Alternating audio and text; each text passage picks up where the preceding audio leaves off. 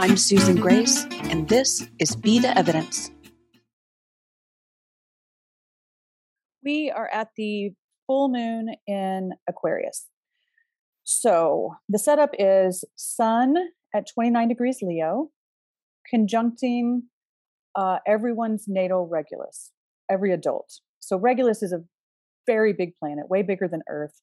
It marks the leadership of the world. It takes 2,000 years for it to go through a sign. We happen to be alive when Regulus has has changed signs. In 2012, it clicked into Virgo.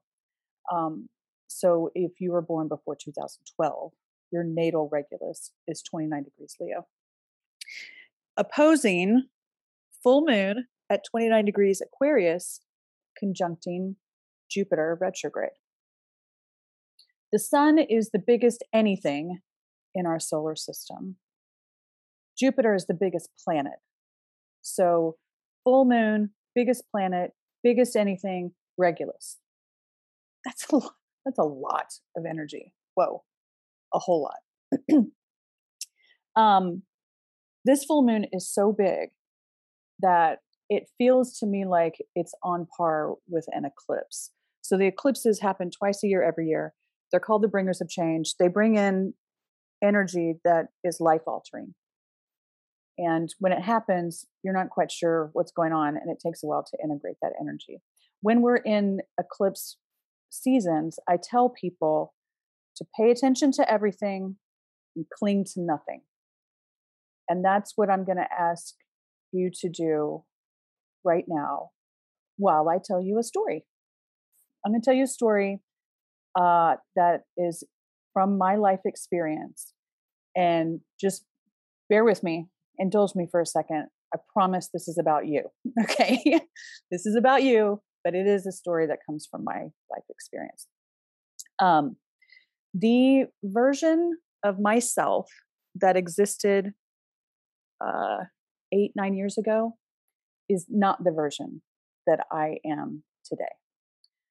Uh, back then, I was in a very dark place. I was very lost. I had lots of self loathing. Um, and I just, I wasn't well. I wasn't well. That was before astrology, it was before healing. Um, just low vibe. I was low vibe. Back then, if someone had dropped down out of the sky and said, You are going to evolve into a higher frequency of yourself. But in order to get there, everything that doesn't match that frequency, everything that is not you, everything that doesn't belong to you, everything that keeps you in dark, dark places, that's all going to fall down. You're going to lose it, it will collapse. You're going to go into a very different way of being, entirely unknown to you. If that had happened, I would have said, Oh no. I would have been very afraid. I was terrified of the unknown long, long time ago. I was I, I spent most of my life afraid of the unknown. And I would not have voluntarily gone into it. I would rather the devil I know. I would rather live my life in a way that at least I knew what was happening. I would have rathered that. But somebody did not drop out of the sky. And instead, transit started happening.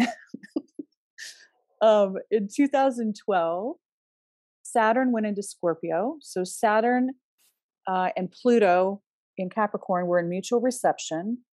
Eventually, it would it would it would also involve um, Pluto squaring Uranus, and that pocket was brutal. Oh my God. There were people who didn't make it out of that pocket. I distinctly remember all of us looking up going, man, people keep dying. It was it was weird. It was very tough. Um, and at the time, I was in a relationship that was a nightmare. It was chaos, it was violence, and I was in it on purpose. I chose to be in it and uh, all of those things I would eventually have to work on. but it was it was it was bad. It was really bad. And, uh, but I was so invested in the story of that relationship that I couldn't lose it.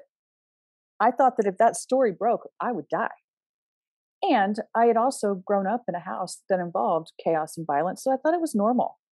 I just, this is just life. So I spent a lot of time trying to fix it and save it and fix it and save it, fix it and save it until those transits happened. And then there was no choice. Saturn and Pluto and Uranus did not give a shit about my story.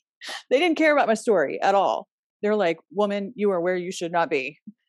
And so uh, the more I tried to fix it and save it, the worse it got. And so at some point, I said, All right, I give, I'm going to let it fall. I'm going to let it fall. But I want to tell you something anything that needs to fall, anything that's not meant for me, that I'm not meant to stay in, we're going to just go ahead and take it all down because I'm not doing this shit for 10 years. And I swear it was like the energies went, you heard the woman because because things just started crashing everywhere. Holy shit. I had to I had to cut friends. Obviously, I cut that relationship. Um, I eventually left my corporate job. I had to have emergency surgery. Uh, both my dogs died. it was it was a lot. Wow. And all I knew to do was to stand still. Just stay still, let it let it happen. Let it happen. And I did. And then eventually the collapsing started to slow slow down and eventually stop. And I was very raw. Wow. I had to do a lot of work, a lot of recovery, a lot of mending, a lot of changing and growing and truth telling. It was a lot. Um, and now, if not if, for sure, now the way that I live my life is completely different. I am not at all that same version of myself. Not at all. In this version, I live in the unknown all the time. All the time. As soon as I catch myself telling a story, I break it. Life is not a story. As soon as I recognize I'm repeating a pattern, I end it and I go get a session, I do my work, I try and figure out why that's popping back up. As soon as I feel like I'm being enveloped in shadow, I ask it, why are you here? So that I can bring it into the sunlight and integrate it into my wholeness. I live there all the time. Gladly, gladly. I don't fear the unknown anymore. Get nervous about it, but I'm not afraid of it. I want to live in the unknown. I want to discover for sure. And so, you know, I don't have like five, I, I don't have like 50 close friends. I've got like three, and they're handpicked and they're amazing. They're amazing. I do work that I love. I like myself. I take care of myself. I can always do better, but I take care of myself because I love me and I like how I'm built. I have relationship energy around me that forces me to look at my shit constantly. I have to constantly catch myself in disappointment or expectations. Again, storytelling.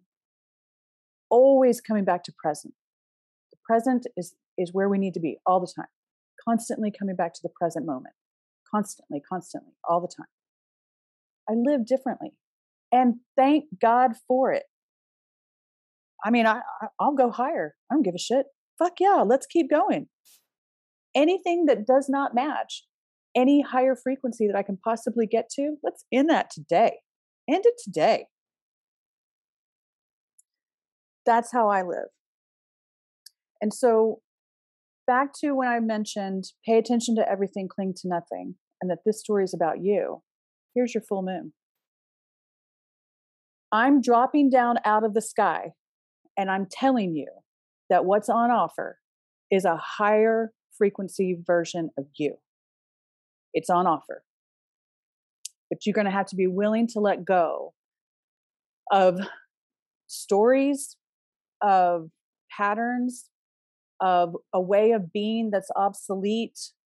You're going to have to be willing to shed what isn't truly you, and you're going to have to face it. And I'm, I'm, telling you from my lived experience, You want that to happen. You do. A higher version of yourself? Oh, yeah. Let's do that.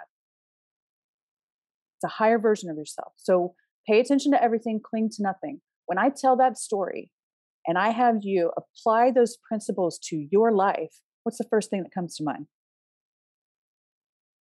There's got to be something.